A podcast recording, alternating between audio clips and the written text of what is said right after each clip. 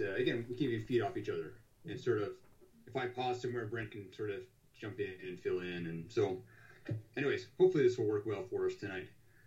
So I'm going to be able to, to join you. Um, yeah. So uh, the, the, the, promise of the deliverer chart. Again, we've been assembling this all the way through the Old Testament. Um, again, God wanted us to know right from Adam and Eve, right from the very beginning, when He promised that one who's going to come crush Satan's head. Um, he didn't want us to miss it. So that's really again 350 approximately promises of, of who the deliverer is going to be, what's going to happen. And again, as we go through the, the Christ lessons now, we're going to be identifying at different points, you know, when, where some of these prophecies are being fulfilled. We're not doing all 350, just 20 some here. Um, and uh, yeah, again, we're going to see tonight as, as we as we go through this lesson. As Brent mentioned, take time as we go along to just sort of jot down because we're going to ask at the end either some, some of these prophecies that are, have been fulfilled or some of the names or some of the, the important things that um, that we've, we've, covered in this lesson. So, um, so again, as we look at that, we're going to come back to this this chart. We're not going to read through all of it right now. The last time we, we looked through the verses and things, so I think for time we're just gonna we're gonna move on from there. Now, in our in our last lesson, um, we, we, we highlighted one of the, one of the key truths that it wasn't just. I mean, this, this, is this is some amazing thing that God is obviously coordinating all these these different uh, circumstances. But the key one though was that God, the deliverer, was going to be God Himself. And do you recall why that was? Why is it so important that it's not just another person? That, that you know, deliverer is just another another good human leader. Why it, does it have to be? Why is it important that it's God Himself that is coming to be the deliverer?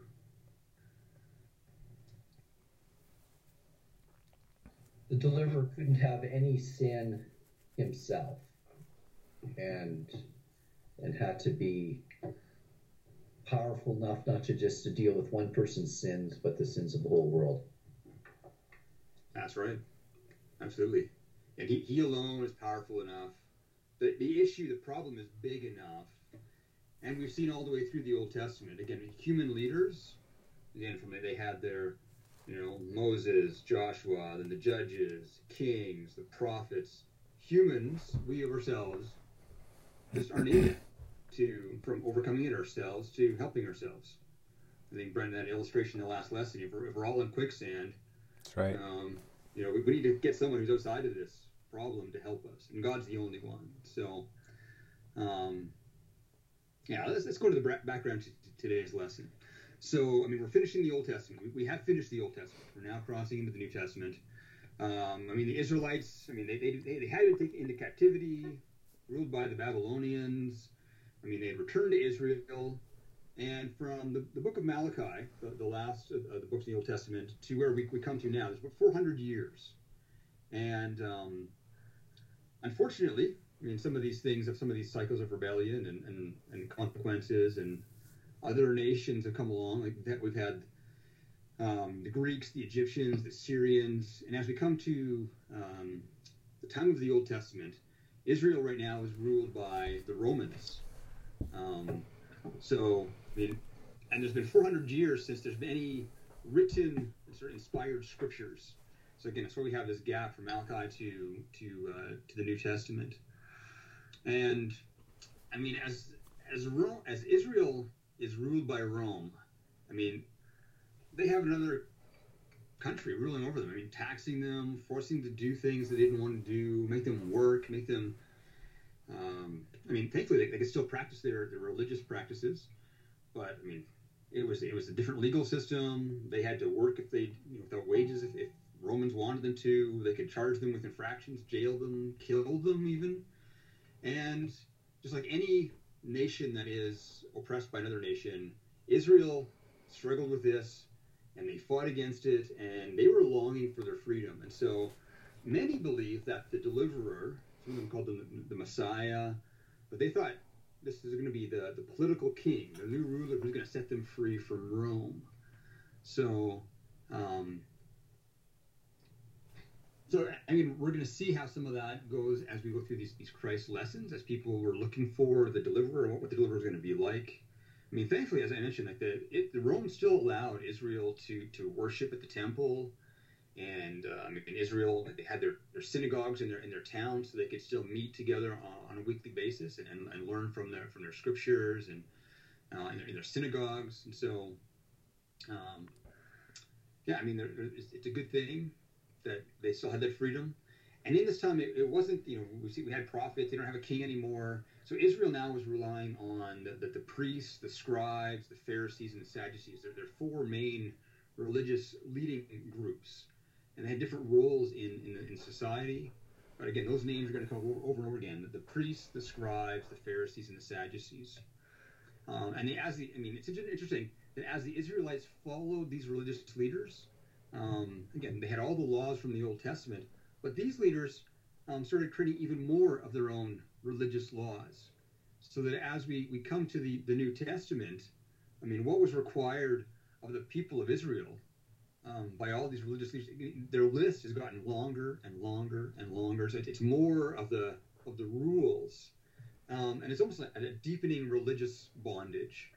And so, not only was there this this uh, you know the sinful people were missing the mark. I mean, they they had now more bondage they're putting on themselves, trying to do more rules and more things. Again, another reason why they needed the deliverer.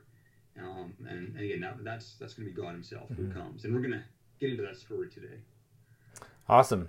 So as we go into the New Testament here, we enter it with an exclamation mark, and that's that's exciting for us. Last week, Andrew was like, "I'm excited to finally get into the New Testament." And well, we can be excited because it's been a lot of doom and gloom thus far. The the cycles of sin and rebellion. We just kind of think, "Good grief, people, won't you get it right?" Well, they didn't, and we don't. And so Thank goodness that the promised deliverer has come, and that's our hook uh, for this lesson. The promised deliverer has come. Um, there'll be some additional truths that'll be focused on in this lesson that you see in the subscript there. The messenger prepares the way, uh, Jesus is born, and promises of the deliverer uh, are fulfilled, further fulfilled. Um, so, do you guys remember what we said to make note of as we go along through this lesson? Craig said it once, I said it once. I'm hoping you guys heard it. the prophecies about Jesus Christ. Um, yeah, like the, making note of his names and descriptions of the deliverer and the messenger, what they're like and what they're going to do. Um, so if you could do that, does that make sense? And we will make note of what you said as well, Brett. The uh, the prophecies fulfilled. Yeah. So we're gonna try and watch um, the Bible Project, I just really like how they kind of give us, uh, I, like when we were together, I was doing more story of the uh, the narrative together, um, because it's less dynamic in this environment. We were using Bible Project a bit before, but I I really like it in this setting, um, just to kind of keep you guys mentally on your toes. So I'm going to show a Bible Project video of Luke chapter one and two, um, and it will cover from the priest Zachariah to the shepherds uh, at the end of Luke uh, 2, uh, verse 20. So let's see if this works. Um, it'll give us a good little kind of mental imagery to go forward with uh, into our teaching.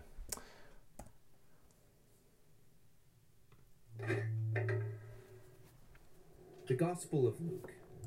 Luke investigated many of the earliest eyewitnesses of the life of Jesus and then composed this account. And the story begins up in the hills of Jerusalem, the place where Israel's ancient prophets said that God himself would come one day to establish his kingdom over all the earth. In the city is the temple, run by the priests, and one of them, named Zechariah, was working in the temple when he had a vision that freaks him out. An angel appears and says that he and his wife will have a son. What's this all about? Well, Zechariah and his wife, we're told, are very old. They've never been able to have children. And Luke's setting up a parallel here with Abraham and Sarah, the great ancestors of Israel, because they too were very old and could never have kids. Yet God gave them a son, Isaac, which is how the whole story of Israel began. And so Luke's implying here that God's about to do something that significant for this people once again. The angel tells Zechariah to name the son John. And then he says that the son's going to fulfill a promise of Israel's ancient prophets that somebody would come one day to prepare Israel to meet their God when he arrived to rule in Jerusalem. Because right now, Jerusalem is ruled by the Romans. Yeah, specifically, it's governed by a man named Herod, who's a puppet king under the Roman Empire. And so the Jewish people wanted nothing more than to be free and govern themselves in their own land. So this is shocking news. Everything's going to change. God's on his way. But how is he going to arrive? Well, to find out, Luke takes us out of Jerusalem and then up into a small town in the hills of an out of the way region called Galilee. And there we find a young woman named Mariam, or we call her Mary. She was engaged to be married. And then an angel appears to Mary, saying that she's going to have a son. She's supposed to name him Jesus, which in Hebrew means the Lord saves. And he will be a king like David, who will rule over God's people forever. And then Mary asks, okay, well, how is this possible? Because I'm a virgin. And she's told that the same Holy Spirit that brought life and light out of darkness in Genesis chapter 1 is going to generate life inside her womb. God is about to bind himself to humanity through the conception and the birth of the Messiah. And so Mary goes from some backwoods, no name girl to the future mother of the king? Exactly. In fact, she sings a song about how this reversal of her own social status points to a greater upheaval to come. Through her son, God's going to bring down rulers from their thrones and exalt the poor and the humble. He's going to turn the whole world order upside down. So when Mary was really pregnant, she and her fiance Joseph had to go down to Bethlehem. Yeah, there was a decree across the Roman Empire about new taxes, and so everybody had to go get registered in the town of their family line. There are so many visitors in Bethlehem, they can't find a guest room. And so the only place they can find is a spot where animals sleep. Now nearby were some shepherds with their flocks, and an angel appears, which of course freaks them out. But they're told to celebrate because tonight in Bethlehem a savior has been born. Yeah, they're told to go and find this baby, and they'll know that it's the Messiah because he's going to be wrapped up and laying in a grimy feeding trough. Yeah, which is pretty gross. Totally. And then these shepherds, who aren't very clean themselves, they go and find the newborn Jesus in this really dingy place, and their minds are blown. They go home wondering what on earth is about to happen. And this is all really strange. I mean, if God's really coming to save the world, this isn't how you would expect him to arrive. Born in an animal shelter to a teenage girl, celebrated by no name shepherds. Exactly. I mean, everything is backwards in Luke's story, and that's the point. He is showing how God's kingdom was first revealed in these dirty places among the poor, because Jesus is here to bring salvation by turning our world order upside down.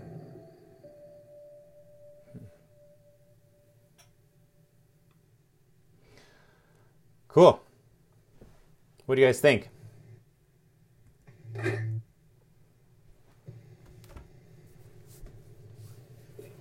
Let's uh, let's hone in on on the first part of that of of the promised messenger being born. So John the Baptist.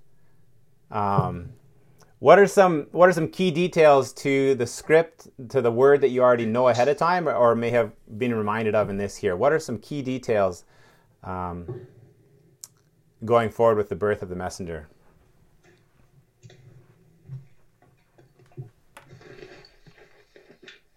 Well, I really liked uh, how they brought out the childlessness of Zechariah and Elizabeth and how that uh, was a repeat of uh, Abraham and, and, Sarah's situation. And uh, again, uh, inaugurating, uh, like in the past, a new nation, a, a, a new movement, and in, in a sense, the kingdom of God and their son John would be a forerunner for that social upsetter that would that's right coming yeah social upsetter good yeah anything else that stood out or seems uh, key to this story for you guys Well, they also mentioned by uh, sending Jesus as in the in the flesh that it uh, was a way of binding God to humanity, which is an interesting thought. Yeah, yeah. Let's let's focus on this part. They, they had that in the video, which is good. Um, let's focus this part on the on the messenger, the messenger of John the Baptist. This is just the first part. We'll kind of break it apart like that way. We'll sort of do the first part and then go along. Okay. So we hit on the elderly. So there was a, there was a miracle that was going to take place here. Um, how were they described? Did you guys uh, was that mentioned actually, or do you guys remember how um, Zachariah and um, why am I blanking on her name? Are, Elizabeth? Elizabeth. Thank you. how they were described? Not sure that was there or not. Maybe it's not in the video. It wasn't in the video. Thank you. No. Do you know how they're described? This is like extra bonus points. Righteous, observing God's commands. Yeah, they are. Yeah, they are described righteous and blameless. We'll get there in the scriptures. Um, so yeah, so we we get in here to um, this is the storyline. The angel speaking to Zechariah. The birth of John came, uh, and then the birth, or or sorry, the the Virgin Mary. An angel appears to her, um, and an angel speaking to her fiance Joseph uh, about this baby to come, and then his birth, the miraculous birth of Jesus Christ. Um, and then he goes to, as they said in that video, the, the, the social unsettler, and, and Tony cued in on that, which exactly is what Jesus uh, began doing right from the start here. Um, you know, went the angel went to the shepherds first, the lowly people. Then the wise men were were uh, triggered to uh, seek him out, and again, they weren't Israelite, they weren't. Um, yeah, I mean, they were affluent, but they weren't maybe the ones, the royalty in the same sense that uh, uh, maybe people were anticipating. Um, and then there was a journey to Egypt, um, and then we'll we'll wrap and touch on a bit. We'll wrap up and touch a bit on Jesus in the temple um, when he was a, a bit older. So here we are, um, the temple, Zechariah in the temple, and the birth of John. So the Gospel of Luke begins with his old priest. His name is Zachariah, who served God in the temple in Jerusalem. Um, you can turn with me to the book of Luke. We'll be bouncing around a bit, Luke and Matthew, but Luke chapter 1. This is where we, we get to see um, what it says of Elizabeth and Zachariah. Matthew, Mark, Luke, third book in the New Testament. What does it say there if you want to read with me or somebody could read chapter 1, verse 6 of Luke. Zachariah and Elizabeth were righteous in God's eyes, careful to obey all of the Lord's commandments and regulations. So there we have it. Not me saying it, the word saying it. They're described as righteous, walking blamelessly before God. So this would indicate um, they're putting their faith in God. And, uh, and Scripture also tells us that his wife Elizabeth was barren; she couldn't have children. Um, let's look at what God does. Sorry? Let's look at what God does on the day that Zechariah serves inside the temple. Um. So, somebody could read for me Luke uh, 5 to 25, and then another person um, 57 to 80.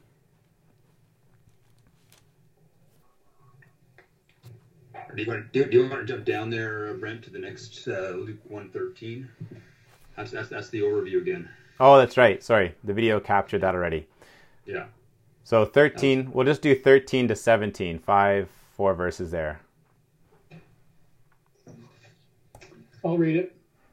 Uh, but the angel said to him, Do not be afraid, Zachariah. Your prayer has been heard. Your wife Elizabeth will bear you a son, and you will call him John. He will be a joy and a delight to you, and many will rejoice because of his birth. For he will be great in the sight of the Lord. He is never to take wine or other fermented drink, and he will be filled with the Holy Spirit even before he is born. He will bring back many of the people of Israel to the Lord their God and he will go on before the Lord in the spirit and power of Elijah and turn the hearts of the parents to their children, and the disobedient to the wisdom of the righteous, to make ready a people prepared for the Lord. oh, everyone okay? Yeah. Okay. um, Still there. still there? Yeah.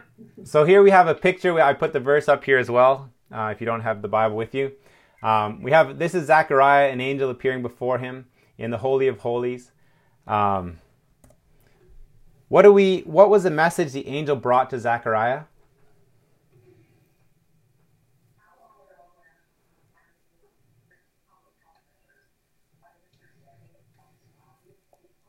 Well, he's going to have a son, and, the, and they're supposed to bring him up in a certain fashion. Yeah. And what the purpose of his son's coming is. Yeah.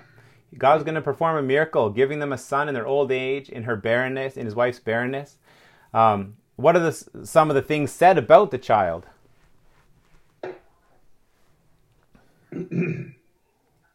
He'll be a joy and delight. That would be great. Like all our children, right? Absolutely. Good. That's the right answer. Yeah, he will be a joy and a delight. He'll be called John. Filled with the Holy Spirit from birth. Yeah, that's really unique. Sorry, I cut you off, Brett. Uh, that's okay. Uh, filled with the Holy Spirit from birth. He will be great before the Lord. Great before the Lord. Yeah, He will turn many of the children of Israel to the Lord their God. yes. Yeah. Yeah, that's huge. Awesome. Good work. What uh, let's as we look at verse uh, 17.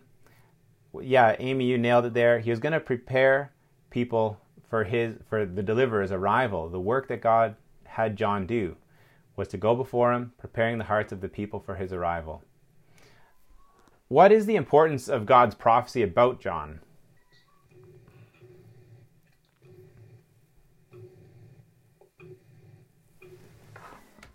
Well,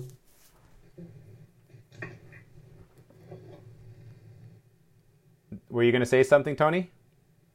well, I just check myself. Uh, the prophecy about John, um, well, it fulfills uh, the very last uh, promise made uh, in the Old Testament by Malachi about uh, a messenger going to be sent to prepare.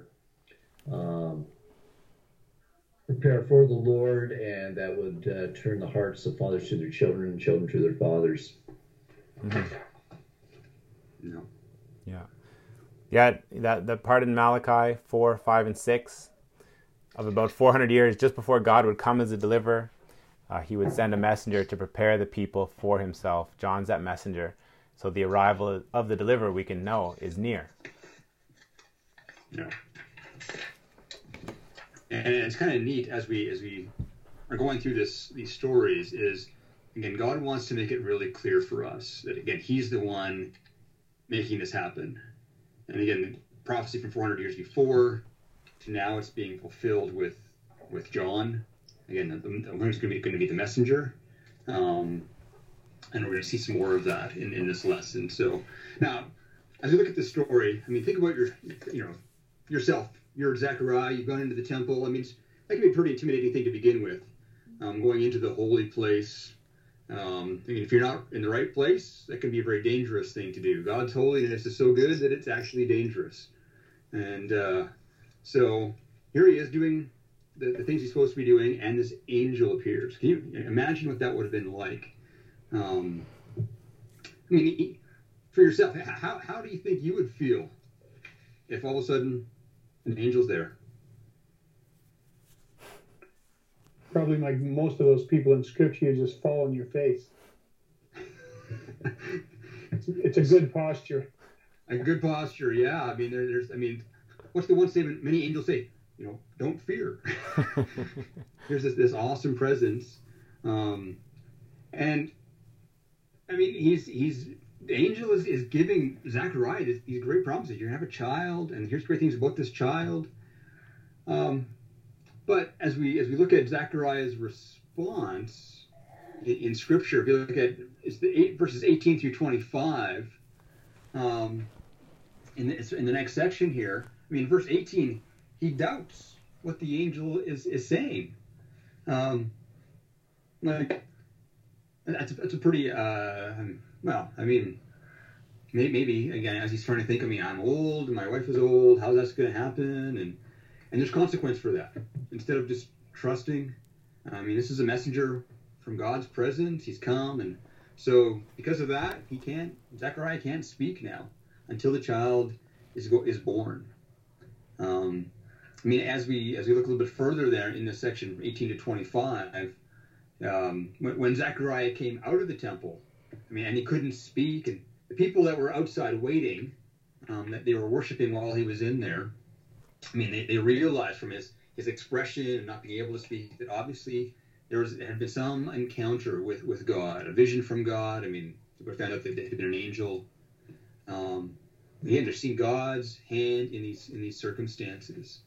So, um, I mean, Zechariah's response a little little surprising in some ways to, to doubt a message from God, but again, even in his doubt, God's still working out His plan and His purposes. Again, He's faithful to what He's got got in motion, and He's going to carry that on. And that's what we see happen as Zechariah goes back home. Um, I mean, soon after that, Elizabeth becomes pregnant, even in her old age. Um, and what is significant about the fact eh, within their culture? What was it about um, being barren? What, what, was that like for a woman? Do, does anyone know that? Not to have the child was awful for uh, a woman, and she was old and not having it. And then she went into seclusion. That was another part that I realized that uh, they would, for five months, she was in seclusion. Yes, she was. Yeah. Yep. In verse uh, in Luke 1 25, you know, she has this word saying, The Lord has done this for me. Like this is a gift to her. In these days he has shown his favor and taken away my disgrace among the people. I mean, it, it, with them, it was very much. I mean, in most cultures, even today, there's there's there's, there's that where um, it can be very difficult. Yeah. And so, I mean, this becomes something that, that, that Elizabeth now is cherishing. Um, yeah, and then, and then uh, in Luke 1, um, 57 through 66, we have the, this is nine months later, Elizabeth is giving birth to, um, to John. And uh, again, this is where they, they name him John, and Zachariah is able to speak again. And uh, again, we're not covering all the details of, of this story. We're covering quite a few stories in this lesson today. But um, Brent, do you want to go from there with the, how Zechariah then responds after that? Sure. Yeah. I mean, so he in his disbelief, his tongue was bound. they knew that he saw a, a vision when he was in the temple. So when, as Craig was saying, once John the Baptist was born, and he and they named him John the Baptist. It's almost you get this like idea of like, okay, he he confessed before the Lord, like this is true. What you said is true. I'm gonna I'm, and I'm gonna obey what you told me to name him. He started to speak again, and, and it says that um, the Holy Spirit came upon him. He was overwhelmed with the Holy Spirit, and he prophesied. Um, so let's read together what Zechariah prophesied, as it is it is actually totally packed with uh, truth about the deliverer and what God was about to do. Um, so turn with me to uh, 67 to uh, it'll be Luke chapter 1 verse 67 going to 79. And if you don't have your Bibles, I will also put it up here.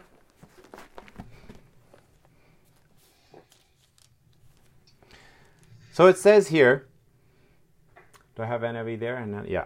His father Zechariah was filled with the Holy Spirit and prophesied, Praise be to the Lord, the God of Israel, because he has come and has redeemed his people. He has raised up a horn of salvation for us in the house of his servant David, as he said through his holy prophets of long ago salvation from our enemies and from the hand of all who hate us, to show mercy to our fathers and to remember his holy covenant, the oath he swore to our father Abraham, to rescue us from the hand of our enemies and to enable us to serve him without fear in holiness and righteousness before him all our days.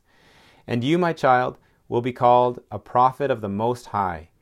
You, for you will go on before the Lord to prepare the way for him, to give his people the knowledge of salvation through the forgiveness of sins, because of the, because of the tender mercy of our God, by which the rising sun will come to us from heaven, to shine on those living in darkness and in the shadow of death, to guide our feet into the path of peace. Awesome. Hey? We get a reminder there um, that this is the promise from Abraham what? How does how does uh, Zechariah praise God about the deliverer in verse sixty-eight?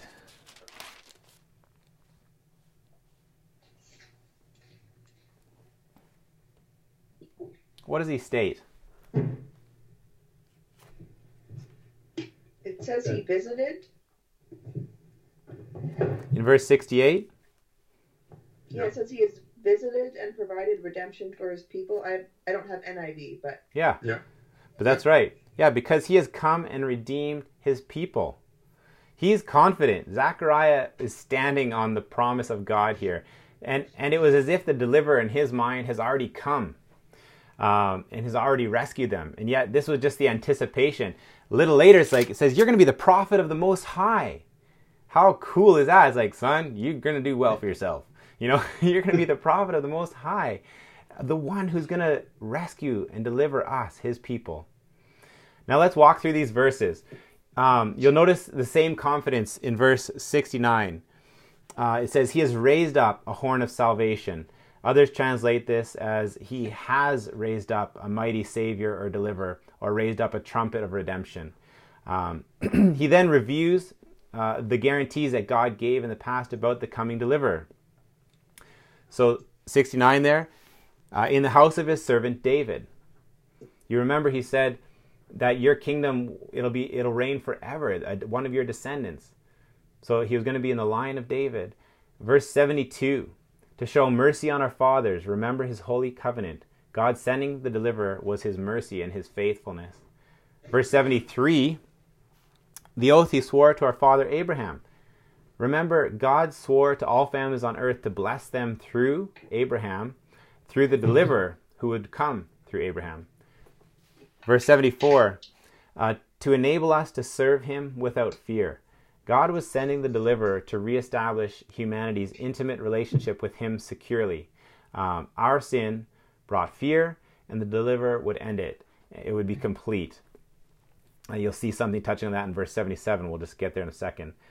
Um, verse 75 in holiness and righteousness before him all our days. The deliverer would, would, would fully pay for humanity's sin. Um, as a result, they would be holy and righteous before God. Does God do things halfway, you guys?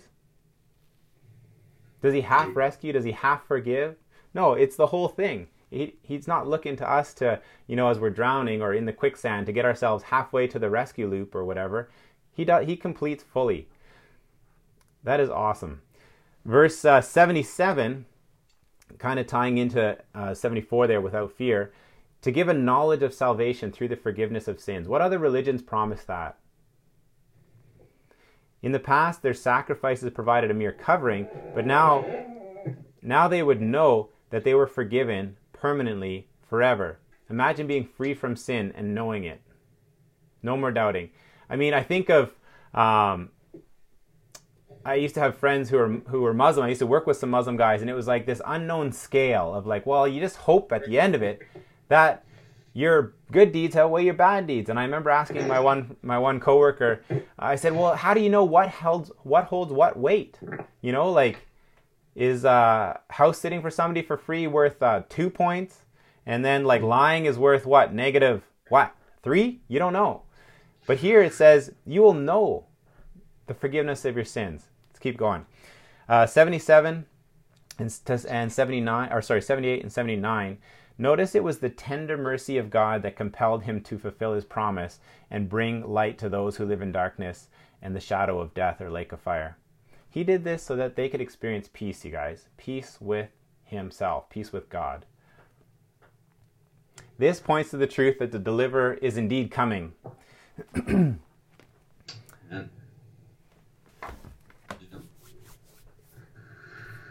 Go for right, it, Craig. And with this, uh, as we look at um, again Luke one sixty five, all this stuff was happening. Again, the, people were realizing something unique is going on. And, and let's look at uh, one sixty five. The neighbors were all filled with awe, and throughout the hill country of Judea, people were talking about all these things. Everyone who heard this wondered about it, asking, "What then is this child going to be?" For their Lord's hand was with him. I mean, they're paying attention. They're they're they're tracking with these again, essentially these these miraculous things, and these words that are being spoken about this child. Um, they're reasoning God is at work. I mean, it's still a baby, but they're going, "What is God up to? What's God going to do?" And they're in awe of this. Um, so just just pause for a moment as we think about the story. What are some of these am- amazing things, some of these miraculous aspects of this part of the story?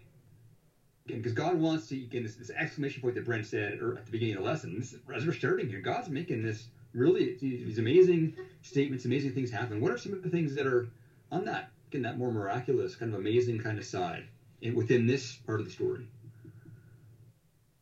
I'm not sure if this is what you're, you're getting at, but uh, just dawned on me whether there's a parallel that um, Zechariah's silence kind of symbolized the 400 years of silence um, between Malachi, Malachi and, and the Gospels, and just uh, that when the silence was broken, it was broken with an exclamation mark that it, it's uh, beyond exciting news. No. Um, I wasn't quite thinking quite that uh, that deeply there. Uh, I didn't. So. That's really good, though. I mean, yeah, there's, there's no written scripture for 400 years. I mean, I think God was still talking because we're, we're going to see some. God was still speaking and working with His people, um, but there was no written inspired word or written scripture in, in those 400 years. So, I mean, the people here knew there was there was visions that God was doing stuff, but even that, I mean, there was a vision. I guess part of the, this this child's story.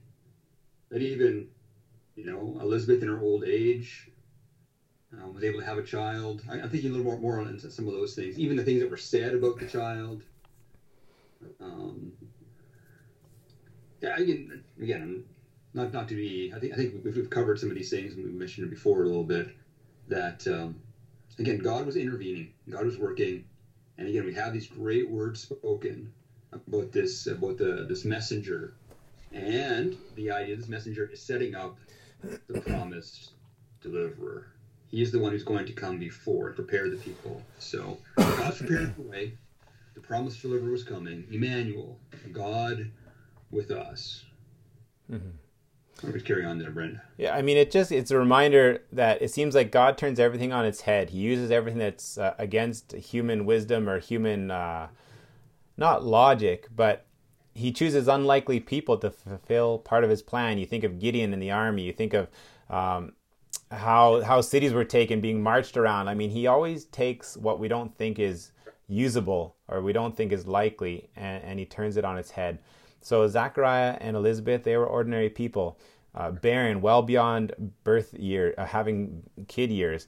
God intervenes, as Craig said, um, and we see the messenger came forward. God is faithful; He is always going to ensure in His sovereignty, in His supremacy, what his plan is will go forward. And, you know, he's not going to play into the hand that we sometimes think that he always will play into, you know, coming in a mighty way and, and being the, the, the earthly king that they thought he would be and using high and mighty people.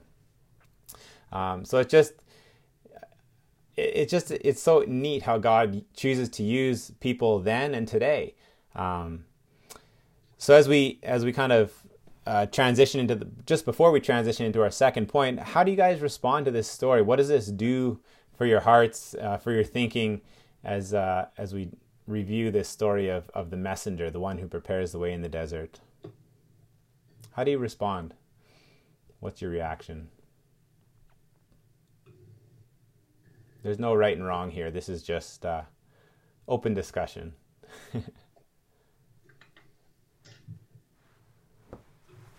well, this is going to be so good that uh, it's um, God is unfolding His plan, and nothing's going to stop it, even though some are going to try to, but uh, nothing's going to stop God from fulfilling His precious promises to bring the deliverer.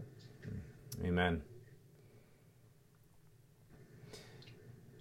For me, also, I think with um, how close we are to Good Friday being tomorrow, um, reviewing this passage so far is such a great reminder of just how awesome God is that He came, hmm. um, and that He had a plan of salvation and He did it. And um, I think just at this particular time, hmm. I'm extra aware, and I yeah. think I should hopefully be that way every day, but extra aware of what He has done for us. Amen. Yeah, it is pretty neat when you start established in September uh, that you kind of end up at this stage of the game right at Easter, and it it wasn't planned that way, but it's beautiful. it wasn't planned that way by us. Just put it that way. yeah. Um, but it also seems like uh, most of the people that God used as key players in history uh, stood there and on and said, "Why me?" Mm-hmm. You know, and I'm not capable. I'm not able. I'm not this. I'm not that. But He used them anyway. And mm-hmm. sometimes He had to do some pretty dramatic things to show them that he was going to use them. That's right. Yeah. And and really like I know a lot of us know the story. It's not like I'm like holding anything back from you guys. Um, but for some people what you teach as you go along the way, really they won't know what's next. So when you put yourself in history in this time of the Bible uh, account, how would you be looking forward with anticipation to what that messenger would say and do? I mean, this is the people around Zechariah and Elizabeth. Who is this kid? He's special. We know that. What's he going to say? Come on, speak. He's just a newborn. that, that's the fun part of going through the word this way too is is it slows us down in our tracks. We we know we've read the rest of the word, but a lot of people won't have, and in the Bible history account they won't have had it either. So it's a neat it's a fresh perspective, I think. Um, so let's dive into our second point here. The promised deliverer was coming, Emmanuel, God with us. This second point here, we're going to look into the aspect of Jesus being born of a virgin. Um, and with that, as Jesus is born, God purposefully working out his plan. Um, so we know he's born of a virgin, the Bible tells us, uh, with God as his father. He's fully man, he's fully God, and uh, we're going to dive into where we see the scriptures sort of revealing more of that. Again, intellectually, we know that, but how did the people of the time see it? Um, so, the second part of today's story, uh, we have these three images here.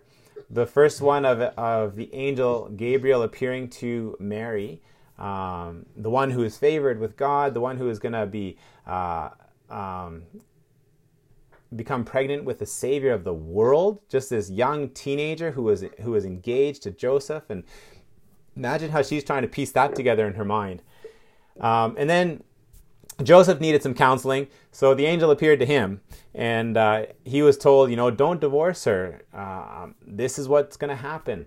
Um, and then the prophecy or the, the message what was told came to pass. We, we know the story of jesus being born in bethlehem uh, in a stable, in a dirty place. Uh, unlikely, that was un- seemed unlikely to happen, that he would arrive that way. Unlikely people came to see him. Um, so, the first picture there an angel speaks to Mary. Between the promise of John and his birth, God also appears to Mary, uh, the virgin from the town of Nazareth. She was engaged to be married to Joseph, and both of these guys um, des- descended or both Mary and Joseph, I should say, descended from the line of King David, and and this is an important truth to to fulfill God's promise. Um, if you want to take note, you can look at it later. Luke 3 23 to 38 lists Mary's lineage back through David to Adam. Um, let's read what the angel says. Uh, if you want to go to Luke 26, and we'll read to 38. Luke chapter 1. Chapter 1 verse 26. Could somebody read those uh, 12 verses? In the sixth month of Elizabeth's pregnancy, God sent the angel Gabriel to Nazareth, a town in Galilee, to a virgin pledged to be married to a man named Joseph, a descendant of David. The virgin's name was Mary. The angel went to her and said, Greetings, you who are highly favored. The Lord is with you. Mary was greatly troubled at his words and wondered what kind of greeting this might be. But the angel said to her, Do not be afraid, Mary. You have found favor with God. You will conceive and give birth to a son, and you are to call him Jesus. He will be great and will be called the Son of the Most High. The Lord God will give him the throne of his father David, and he will reign over the Jacob's descendants forever. His kingdom will never end. How will this be? Mary asked the angel, since I am a virgin. The angel answered, The Holy Spirit will come on you, and the power of the Most High will overshadow you. So the Holy One to be born will be called the Son of God. Even Elizabeth, your relative, is going to have a child in her old age, and she who was said to be unable to conceive is in her sixth month. For no word from God will ever fail. I am the Lord's servant, Mary answered. May your word to me be fulfilled. Then the angel left her. Thank you, Tony. So in verse 28 there, it says that Mary was highly favored. What does that mean? Does it mean she was without sin?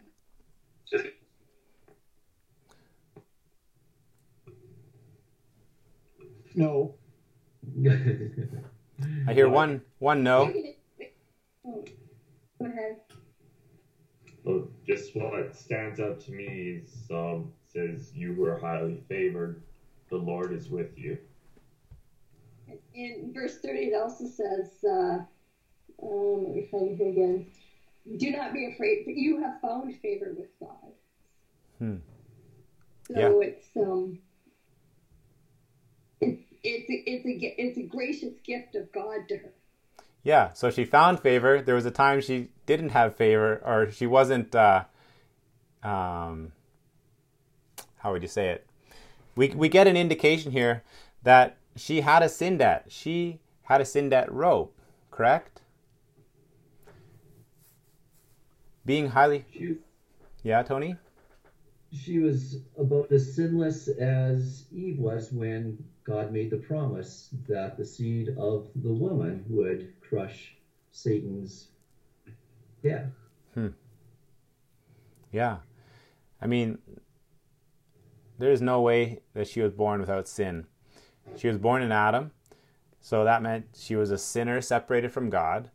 She too needed a deliverer. Um, I don't have the time chart set up behind me. I don't know if that was working for you guys or not. There was enough things to figure out tonight, but I would write her name on the eternity chart uh, at this point after the 400 years of um, gap from Malachi to Matthew, and uh, I would put a rope there. We have uh, a sin debt rope. She earned one uh, at birth or whatever, and um, she needs a savior. She needs a deliverer. Um, you can see, just to emphasize um, her need of a savior, in Luke chapter 1, verses 46 and 47, Mary says with her own uh, mouth, My soul glorifies in the Lord, and my spirit rejoices in God, my Savior. So Mary was favored by God, um, and God came to tell her that she'd give birth to his deliverer. Not that she would be the deliverer. She is blessed, of course, you'd be blessed if you were carrying the deliverer of the universe, um, but she wasn't above women. She wasn't um, different in any other DNA kind of way. Um, can you imagine? Put yourself there, uh, especially you ladies. You're, you know, you're a teenager. You're engaged. Some of you that are married. Imagine when you were engaged and you get this angel coming before you, and he's saying, "You're gonna have a baby, even though you're not known by a man." Uh, what do you think of that? I mean, again, the angel first of all would knock you back on your on your heels. Um, just yeah, engage your mind with that. Like that would be astounding. Let's read a little more here, um, or review 31 to 33. You will be with child, the angel said, and give birth to a son, and you are to give him the name Jesus. He will be great and will be called the Son of the Most High. The Lord God will give him the throne of his father David, and he will reign over the house of Jacob forever. His kingdom will never end. So, what are the main points here? What did God communicate about the child?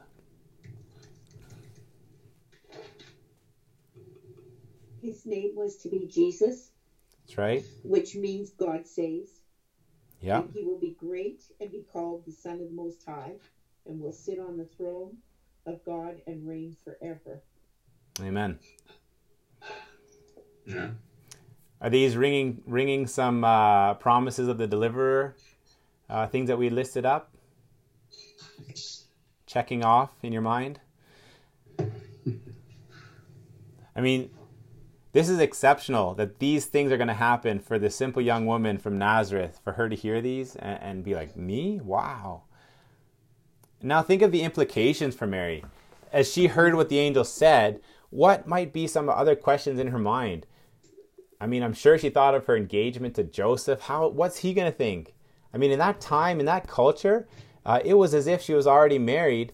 Um, but he also had the law on his side to, to legally put her to death.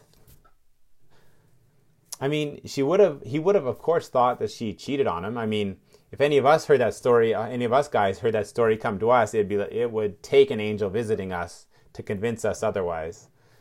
Um, I mean, it was nothing short of scandalous.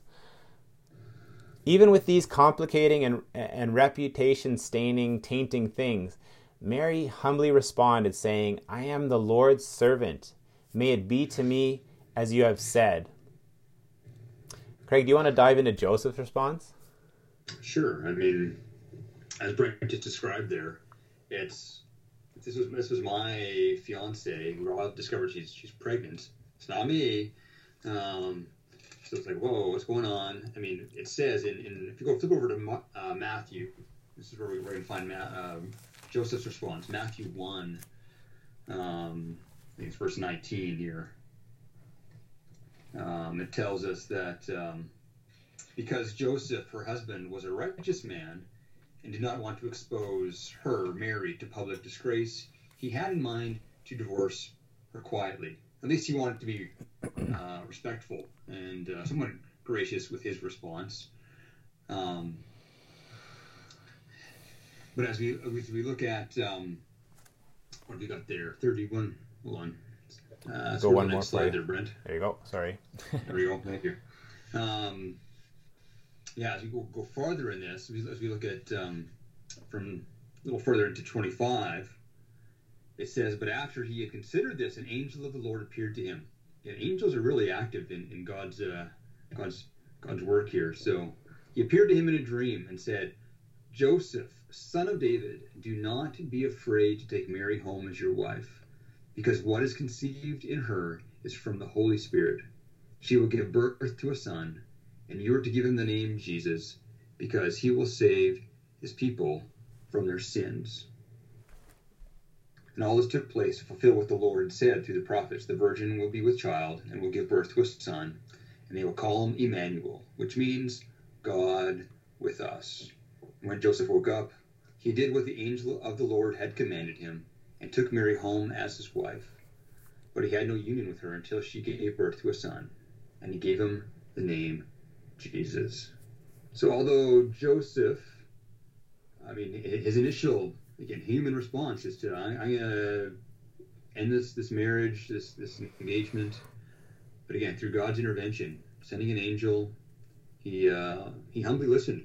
Joseph listened to what the angel had commanded, took Mary to be his wife, and I again, I mean again the key words here what the angel said from I mean once an angel appearing to him, but there's there's who this child is going to be. I mean, what are some of the key words there? Again, I guess they're highlighted here with um, in red on, on the screen. If someone could just point those out, read those out. What is conceived in her is from the Holy Spirit. Give him the name of Jesus because he will save his people from their sins. And the virgin will conceive, conceive and give birth to a son, and they will call him Emmanuel. Yeah again, it's, it's it's letting Joseph know it's not another man; it's the Holy Spirit. Again, this this is I mean, Brent, you you, you mentioned it briefly in this lesson. Is this Jesus is going to be fully God, God with us, Emmanuel, but also a man. This is that there's a human side to this.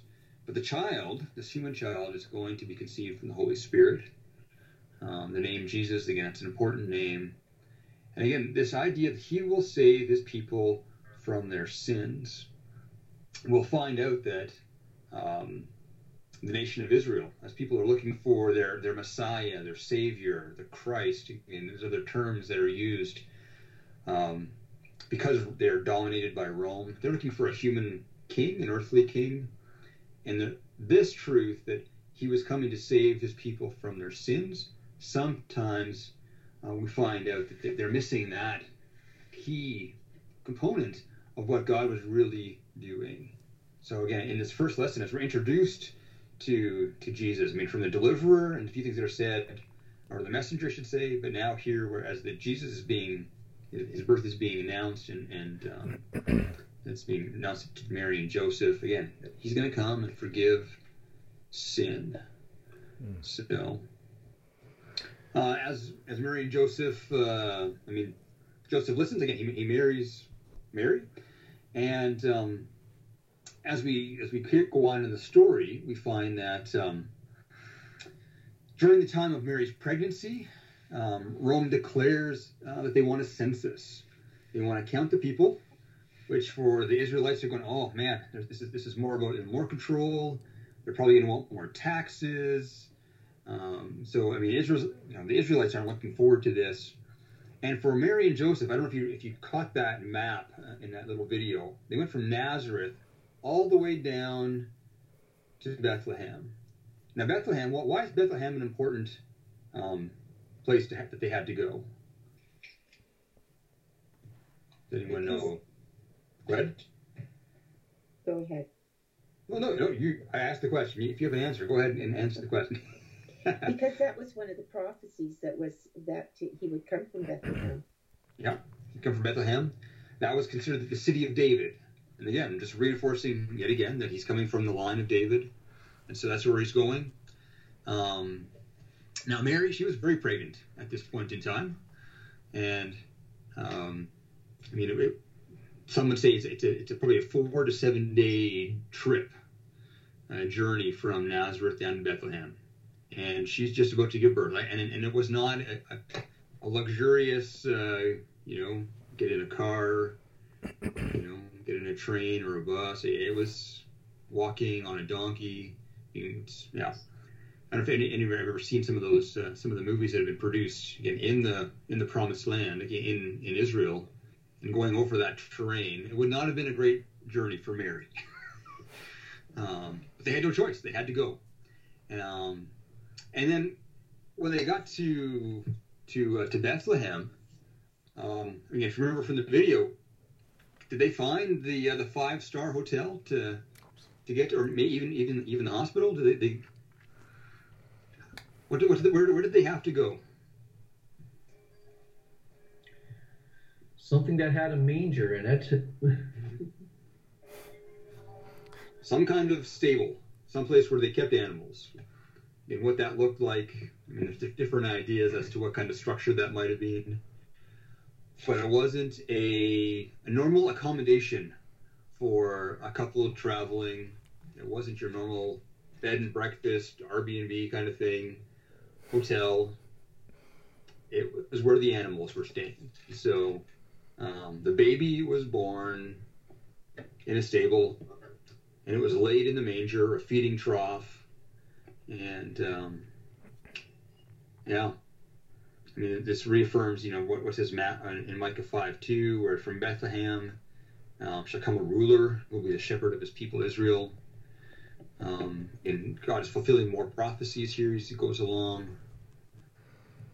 And um, I think wait, I think you you mentioned this again. The idea that God is God's turning things and what we would expect to have happen. I mean, if this is God coming to earth, um, and we think about the circumstances. I mean, if we think about important people, right?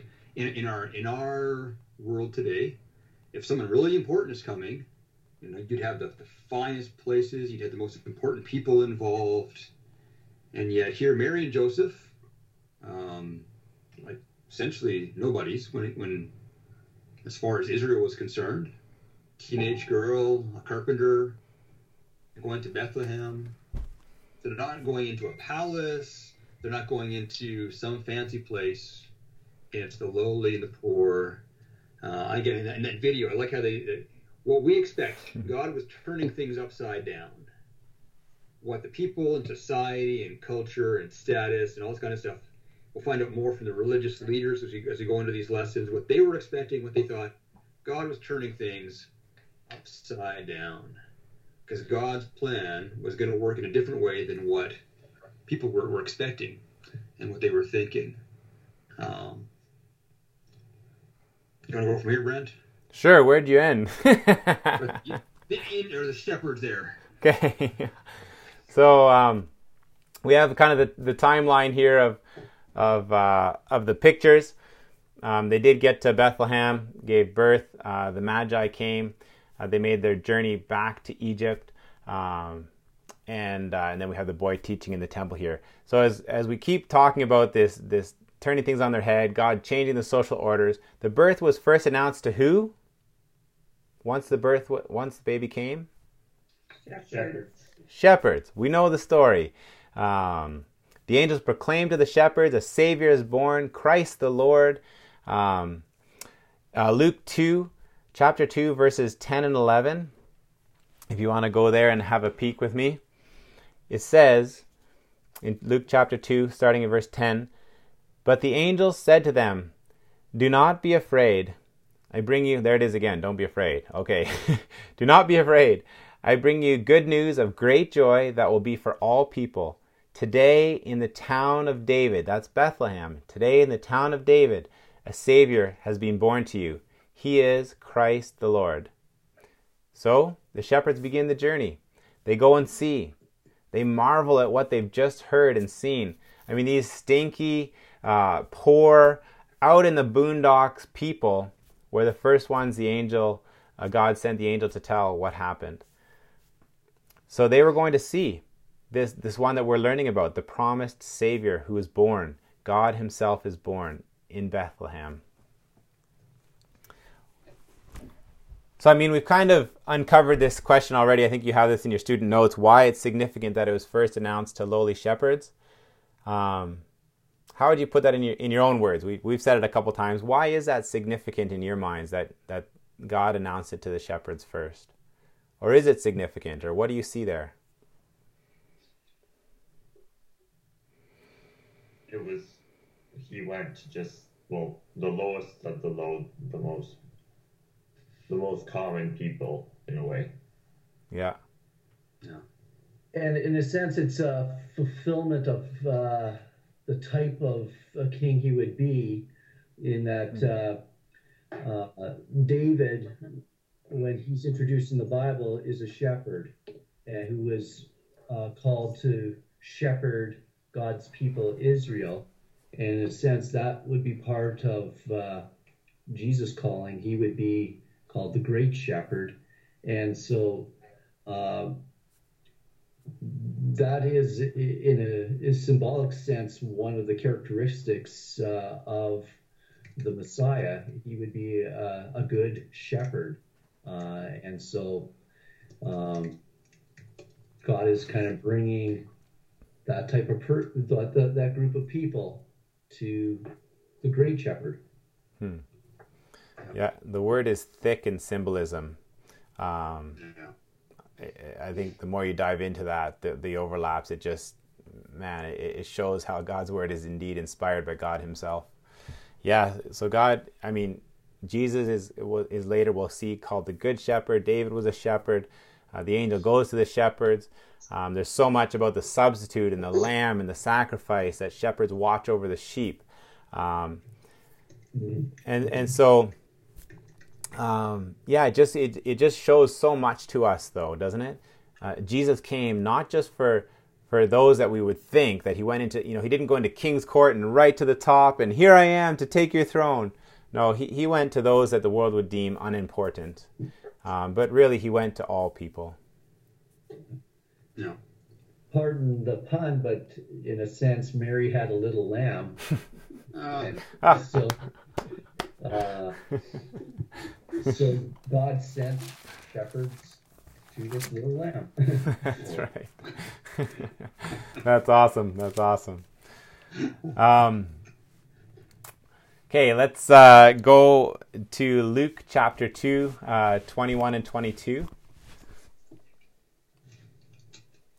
This is where um, we're getting into uh, Jesus being dedicated at the temple, if you're familiar with that story.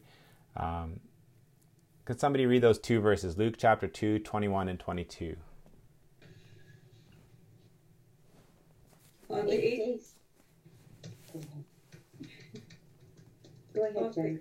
Okay. On the eighth day, when it was time to circumcise the child, he was named Jesus, the name the angel had given him before he was conceived. When the time came for the purification rites required by the law of Moses, Joseph and Mary took him to Jerusalem to present him to the Lord. Okay. So, brought to the temple to be presented to the Lord. Uh, while in the temple, they encountered a, a couple special people Simeon and Anna.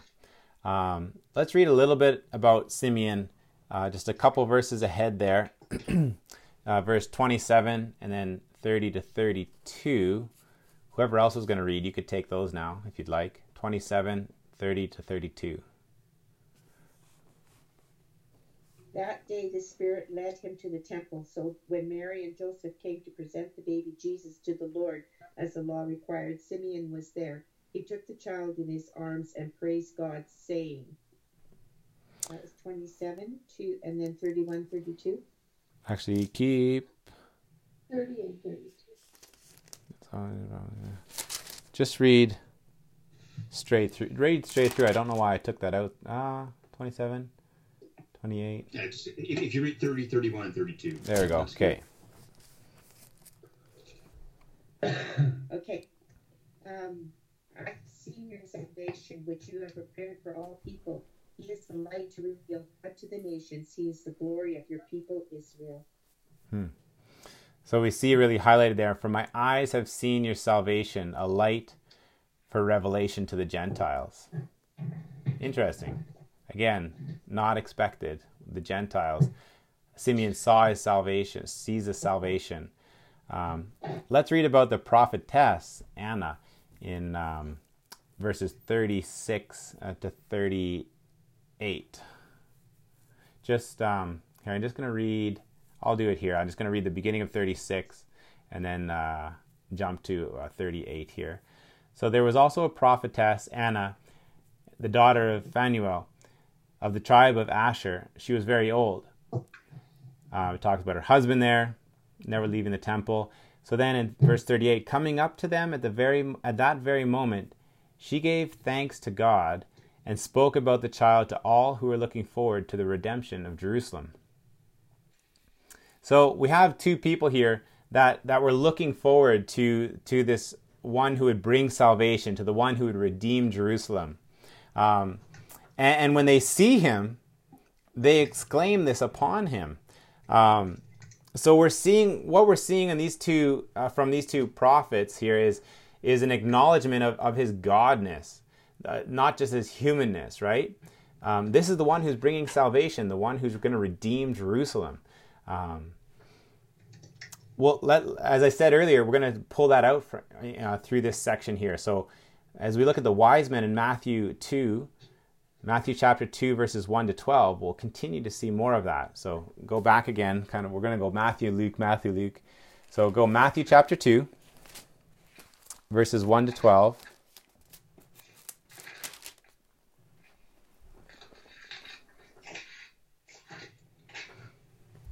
Somebody that wouldn't mind reading 12 verses for us?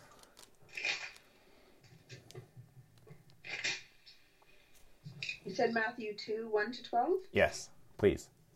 Okay. After Jesus was born in Bethlehem of Judea, in the days of King Herod, wise men from the east arrived in Jerusalem, saying, Where is he who has been born the King of the Jews? For we saw his star at its rising and have come to worship him. When King Herod heard this, he was deeply disturbed, and all Jerusalem with him. So he assembled all the chief priests and scribes of the people, and asked them where the Christ would be born.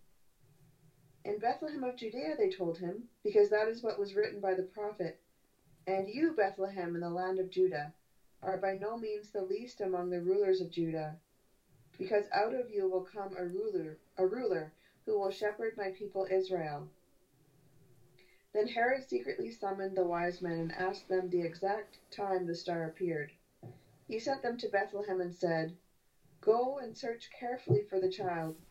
When you find him, report back to me so that I too can go and worship him. After hearing the king, they went on their way. And there it was, the star they had seen at its rising. It led them until it came and stopped above the place where the child was. When they saw the star, they were overwhelmed with joy. Entering the house, they saw the child with Mary his mother, and falling to their knees, they worshipped him. Then they opened their treasures and presented him with gifts gold, frankincense, and myrrh. And being warned in a dream not to go back to Herod, they returned to their own country by another route. So again, we see here God was concerned for Israel, but he, or we don't see that here, but we see that he was also the God of all people. We know he's a God of Israel, but we're seeing that he's a God of all people. So he lets others outside of the nation of Israel realize that a special king was born. God revealed to these wise men from the east what he was going to do. They weren't Jews. Um, he brought them and guided them with a special star in the sky. Uh, I mean, think about it. How on earth were they able to follow a star for thousands of miles and end up in Jerusalem? You know, it's like you look up and you think, well, I'm going to follow one star, but how did they do that? It was God. It was God. He really wanted them, these non Israelite men, these Gentile men, to find and worship the deliverer. Again, there's nothing but the miraculous happening here, the supernatural. Um, Matthew, um, the first verse there, 2 1 after Jesus was born in Bethlehem of Judea, in the days of Herod the king, behold, wise men from the east came to Jerusalem, saying, Where is he who has been born King of the Jews? For we saw his star when it rose, and have come to worship him. So the star was there that led them. Um, when they found Mary and Joseph, the baby in Bethlehem, they worshipped him. And they brought him, uh, you know, I know this is speculative and stuff, but they brought him gifts that were fit for a king um, gold, frankincense, myrrh. Um, it says in, in verse 11 On coming to the house, they saw the child with his mother Mary, and they bowed down and worshipped him. They opened their treasures and presented him with gifts of gold, incense, and myrrh. So they affirm Jesus as, as their coming king. Um, what does this account of the wise men coming from the east tell us about the child Jesus and the scope of his purpose?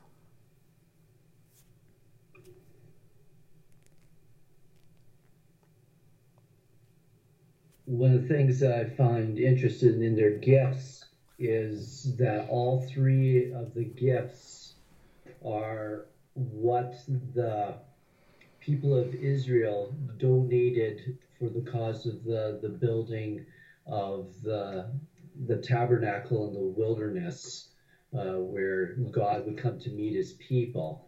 And, and John talks about uh, in his gospel that the word be- became flesh and dwelt among us or tabernacled or uh, pitched his tent among us. And so and and christ would refer to himself as the temple. And so it just i'm not saying that there's uh, more perhaps behind the the significance of those gifts but they were all uh, part of the gifts uh, to um, make the temple and its furnishings. Mm-hmm. Yeah, for sure. It seemed as if maybe God, uh, by by calling these magi from the east, uh, was was saying He's going to reveal Himself to people outside the Jewish nation as well. That's right. Yeah, it was a global event, right? Mm-hmm. I mean, fulfilling his promise to Abraham that in him all the nations of the earth will be blessed. Exactly. Yeah. So, do you want to take over the uh, the fleeing to Egypt there, Craig, or do you want me to keep rolling? Oh, sure. Well, again, as we're talking about some of the prophecies that are being fulfilled, um, I mean, Herod, when he discovers that there's this king, uh, Herod's not real happy with that news, so he wants to, to kill this baby. And um, so uh, Joseph and Mary are warned again to, to flee, and so they take Jesus down to Egypt. And um, again, after Herod's death, um, God let Mary and Joseph know they could come back, and they went back to Nazareth.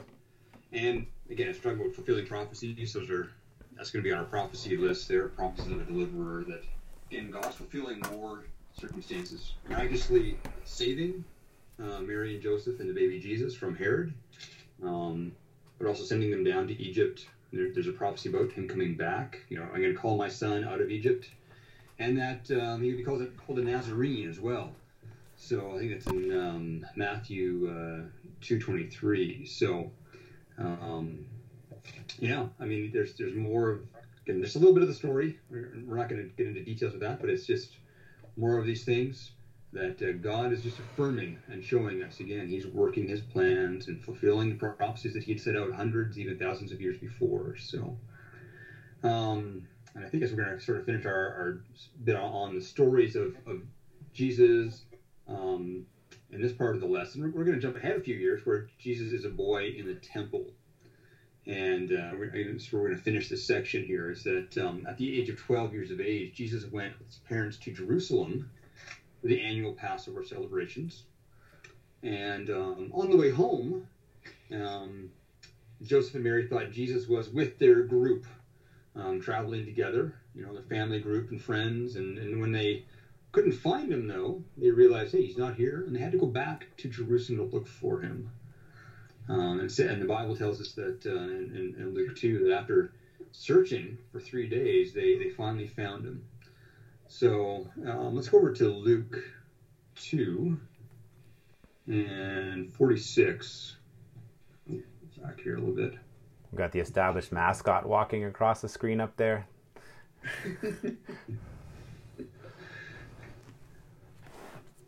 Luke 2, 46 uh, and 47. Someone want to read that. After three days, they found him in the temple courts, sitting among the teachers, listening to them and asking them questions. Everyone who heard him was amazed at his understanding and his answers. Yeah. And when his parents found him, you know, they, they were astonished. He said, Son, why have you done this to us? Um, why have you treated us like this? And um, Jesus goes on to say, then, you know, why were you searching for me? Didn't you know I had to be in my father's house? Um, of course, Mary and Joseph says here that they didn't quite understand what he was saying to them. But um, if you look at those descriptions, again, this is a boy in the temple uh, with all these religious leaders, all these scholars who they you know they have all the answers. They are the ones who are leading the people in, in, in their in their religion, in their way. And here they are, the people. Um, and Tony, as you read that there, everyone who heard him was amazed at his understanding.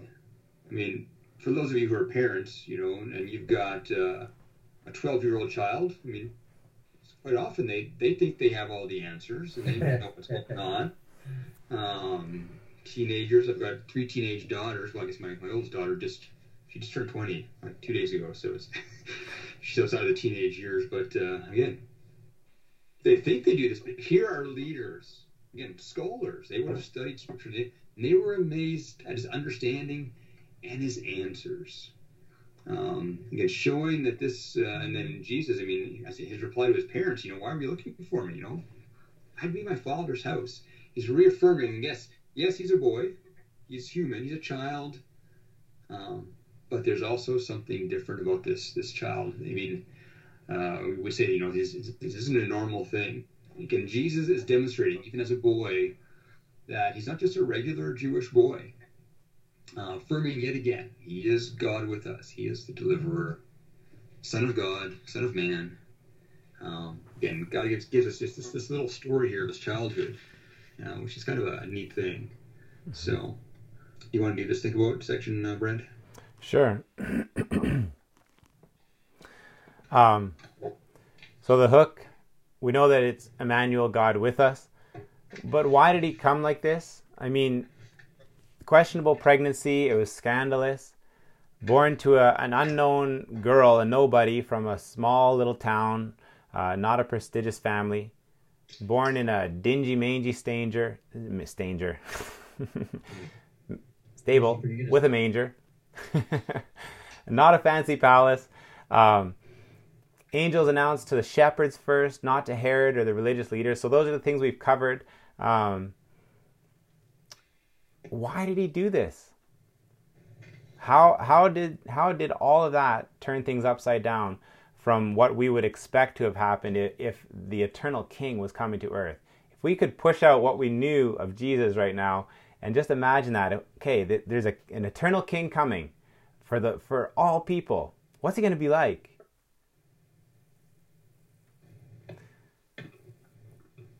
I'll, I'll, throw it out there. Maybe if he followed the patterns of what we were used to, maybe it wouldn't really be that much of an explanation mark. Maybe it would be just like, oh yeah, well that's another one. You know, maybe that's one reason.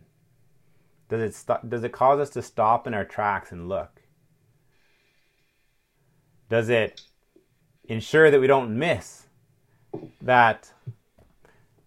Wow, my computer just thought I was talking to the SIRI lady. Um, and um, yeah, it caused us to not miss the Savior, the the one who was prophesied about. Um, if he came in any other ordinary way, you know, pomp and, and all this stuff, we would maybe miss him. Um, but then he continues to confirm and, in very tangible ways that this is God orchestrating his coming. You look at all these things that needed to take place, a, a Jewish virgin um, in the line of David in a certain town. Um, it had to be God working out his plans and purposes. We just see this. And, and as Christians who've maybe heard this many times, we can kind of take it for granted the amazingness of this. And I'm trying to use that word in its fullest sense. Um, there, just everything of this is miraculous of Jesus being born, coming, um, going to Bethlehem for the census. Um, our deliverer, you guys. So let's dive into our third point for the night. Um, promises of the deliverer fulfilled. So here we have our, our handy dandy little chart with uh, some big ones of the promises in there. Um, this this is the deliverer chart. Um, we've seen we're seeing these filled. Can you guys kind of pick and choose here? Tell me which ones that um, actually you can't pick and choose. Yes, you can. Um, I got to look at it here for a second. I'm kind of scanning between like three screens here. Um, what do you see before you there that uh, up to date we've seen fulfilled now? Born of a virgin. Okay descendant of Abraham. Yeah. Descend from David and be king forever. Yeah. Born in Bethlehem. Good. Yep. And brought out of Egypt. That's right. Yeah.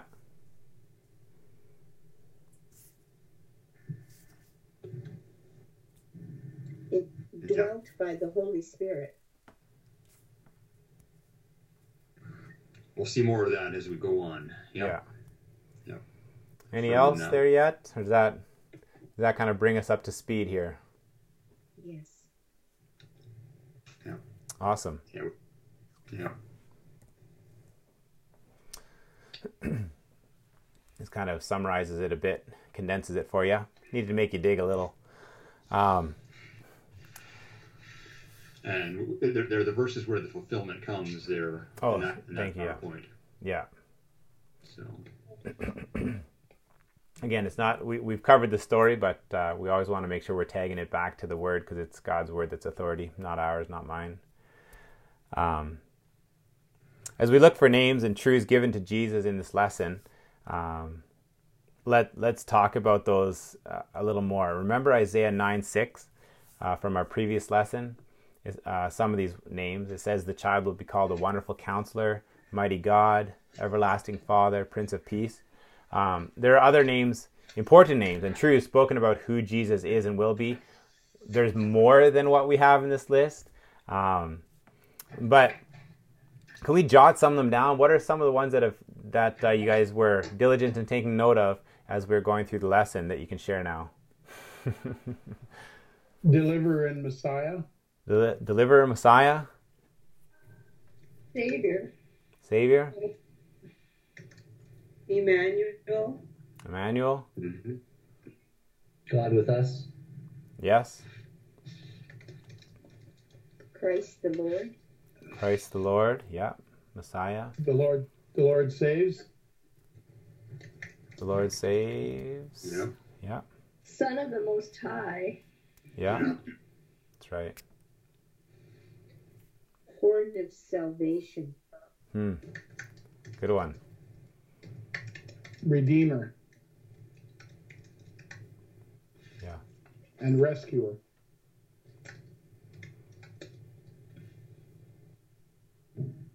Good. King King forever. King forever. Mm-hmm. Yeah.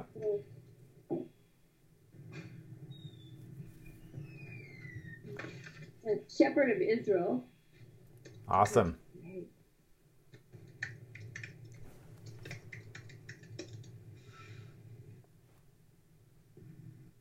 Any others? Did we miss some?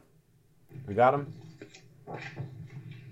Very good list. That is a great list. There'll be more to come, and, and we'll see more in a, in a later lesson, but that's awesome. Good job, you guys.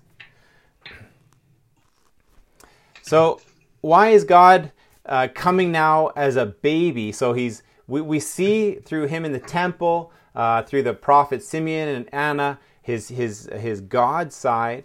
Uh, we know through Mary and Joseph, his human side, he was born.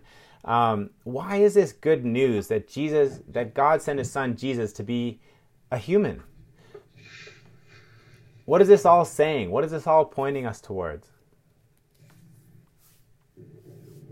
That he would understand us because he has uh, gone through it as a human being, not just as God. For sure, yeah. that he is actually Emmanuel, God with us. Yeah, like how likely is it for this to happen, but for it to be God Himself? Yeah.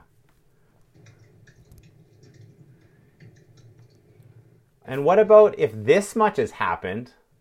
If God is faithful to His promises, what about the rest that's gonna that's been promised and hasn't yet happened? Doesn't that just build the anticipation, the excitement? Crushing Satan's head, ending the enemy's reign over all who, who respond in repentance and faith, and then becoming their eternal king, reigning over them forever, guaranteeing their salvation, the knowledge of freedom from sin. We're all born in the same boat. Us humans here, born in Adam, we're born sinners who sin, which means that Satan is our king and our destructive ruler. Remember John 10:10, 10, 10, the thief comes to steal, kill and destroy, but I have come that you might have abundant life. Satan comes to deceive and trick humanity into deep, dark beliefs. But Jesus was coming to crush Satan's head, to set sinners free. And praise God, here we are in the story. Jesus Christ is born. God with us, our deliverer, our redeemer. I mean, this is a hard the, the aspect of him coming as a human yet fully God. This is a hard, hard truth for people getting their, their heads around. How could he be fully one and fully the other? We will talk more about this in the next lesson. What, you know, we, we've slowed down on some of our contrast questions, um, but we got kind of a couple here today. What are things um, that people believe about Jesus, or, or, who do they think he is? We see from the scriptures now what he is, but our culture, or, or even some things you struggle with understanding who Jesus is, what are some lies out there that you guys hear or know of that we can, um, I mean, you could jot down on a paper yourself right now. I don't have my big white thing that I'm going to do here, but. Well, he was just a good ethical man, right? Yeah. Yep. Yeah. Good moral teacher.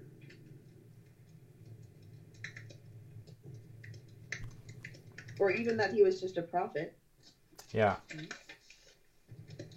What did Or we? He's just kind of kind of a good buddy, you know. He's he's a great guy, but is he Lord? Right. No.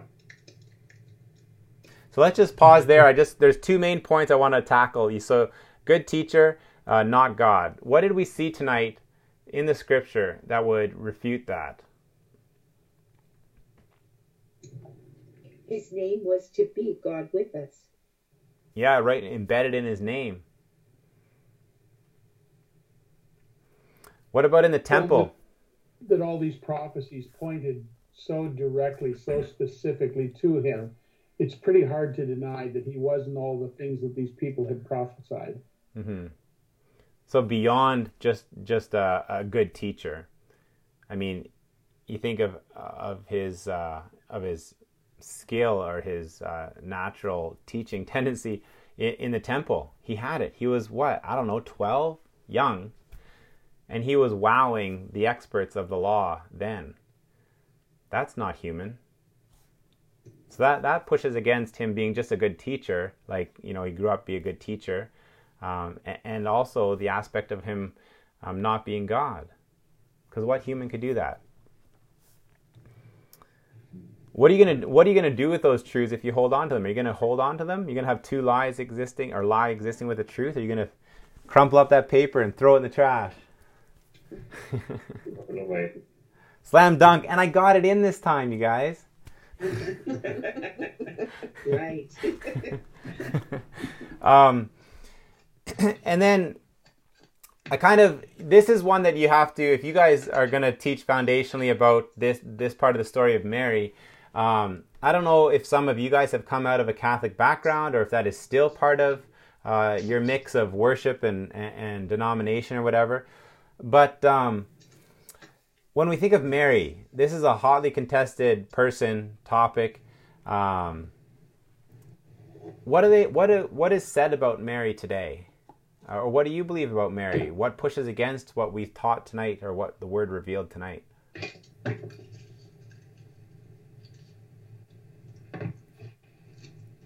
Or there's some people that worship Mary.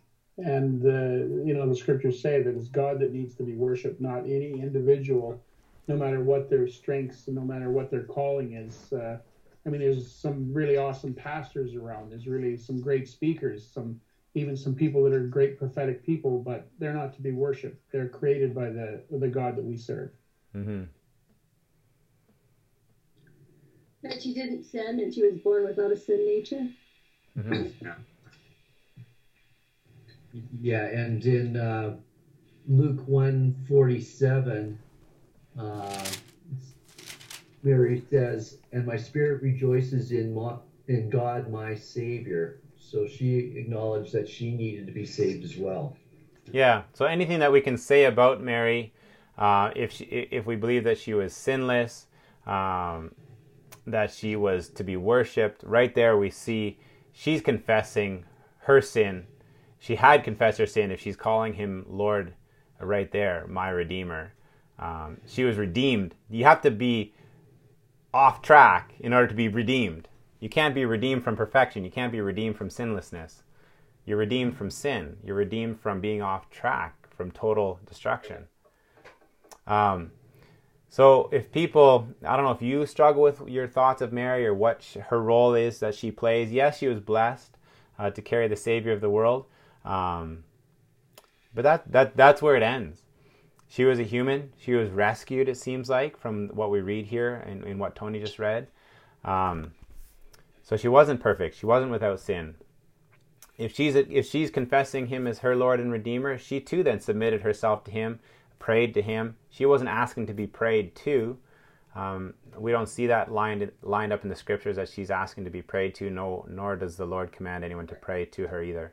Um, anyways, that that one just I wanted to touch on that. I I don't know if that's something that anybody here struggles with, but it is still a popular thought. It's kind of mixed into our thinking of well, Mary was still she's she might not be God, but she's still kind of you know maybe she's like in bronze place on the on the podium, you know, with uh, you know, I don't know, but um, Yeah. For, for some people, she is higher than Jesus too. Yeah, mhm. uh, yeah. I say I know when I did some uh, work in, in South America that again there's different I'll say flavors of Catholicism depending on where you are in this world. And yeah, Mary was right up there. She was like the co uh, redeemer um, advocate. Yeah, she she she had a, a role of, of redemption as well. Salvation was through was through Mary also. So um, yeah, But it's like things. It's like so many of the characters in the Bible, though. It, it really demonstrates God's unmerited favor, Mhm. right? It, it wasn't something she earned. It wasn't something she deserved. It's something that He bestowed upon her in spite of her sinful state, and that's where we are. You know, God God uses us in spite of us and our sinful state and our inability to do what's right. Mhm. Amen. I mean, just the hook is telling us that Jesus is already to be the one who is with us. We don't need somebody else to be with us. If he's with us, who can usurp that or trump that? Not Mary. And Yeah, Mary just- really had to suffer too, because you think about this young teenager that had to go through. Uh, her peers would have had judged her, and she had, you know, she was an unwedded pregnant mom, and all the traveling that she had to do, and how people, you know, she was poor, and came from a lower status. It wasn't like she was highly favored in the sense of what we would say highly favored, but in the sense of what God gave her was favor. hmm That she really had to suffer and see her son die on the cross too. hmm Yeah. The two tendencies of mankind seem to be to make Jesus less than he is or elevate man or a human higher than they are. Interesting, yeah. Well, as we as we conclude this lesson, you guys, thanks for your discussion there on on Mary and on um, Jesus. Let's wrap this up. Um, we have this beautiful truth that the promised deliverer came as a baby, Jesus, Emmanuel, God with us. Um, John prepared the way for him. Behold, well, uh, actually, we're not there yet, so I can't say that part. But yeah, he was going to prepare the way. Jesus is born, and, and we see these promises of the of the deliverer fulfilled. So he's arrived. The deliverer's come, and incredibly, he fulfills these prophecies. As unlikely as it is, uh, he has fulfilled them all, proving his godness, his God factor. totally God, totally man. And these prophecies, again, thousands of years were made thousands of years earlier. God is so purely good in his faithfulness, you guys. Do you see again and again, as people rebel and rebel faithfully, God is faithful to his promises faithfully. Um, he will follow through. His sovereign plans are never thwarted by, by uh, social standards, statuses, expectations, anything. We have a deliverer sent by God himself, and in fact, the deliverer is God. And it's truly Jesus, the Christ, the Messiah, the one who takes away sin, God of Most High. He's our deliverer and rescuer. Good news. This is good news. That's the good news. So, we've learned how God has remained faithful to his promises, sending the messenger to announce the deliverer's arrival, the virgin birth. Um, he was without sin, without sin debt. Um, we saw Mary, Joseph, the wise men, and others who, who believed that Jesus was who the scripture said he was fully God, fully man. And, and undoubtedly, remember that old uh, slide we had of, of, a, of a conductor in front of an orchestra? It was God orchestrating all these amazing circumstances. They would come to understand more deeply what it meant for Jesus to be their deliverer, the eternal King, the one to save them from their sins. It's a simple message, you know, one that children can can understand and can trust in and lean into. Will we too trust the simplicity? Sometimes are we like those Pharisees and Sadducees? We just we we add more to the message. This is just the simplicity of God's plan. It's outside of ourselves. Don't try and put the fig leaves on. Don't try to come our own way, bringing our own fruits and vegetables with a, an unholy heart. Um, we got to look outside of ourselves. I don't know if you guys got that email that I sent last week. I thought that was just bang on uh, for what we're doing you know, we, human human spirit is we always want to look into ourselves. What do I have to contribute to this equation? What can I bring to the table? What in me is good that I can like, you know, do some finagling here to my to whatever is out there, the, the higher power, what's to come. No, it's outside of ourselves. The plan of salvation, the rescue. We need to come empty-handed, bring our corpse. That's what we get to do, uh, and believe God's truth of deliverance. And we're left with what will you choose to do with the truth of who Jesus is?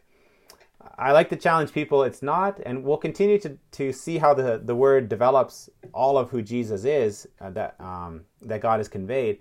I, I challenge people with it's not that I care if you believe in Jesus. I want to know what you believe in Jesus, because I want to know that you believe the Jesus that I know is in the Bible, and that the Bible reveals clearly. Do you guys have any final questions as we uh, wrap up? Or things you want to comment on? I'd, I'd be willing to say something. You know, it was, it was when I was a 17 year old boy.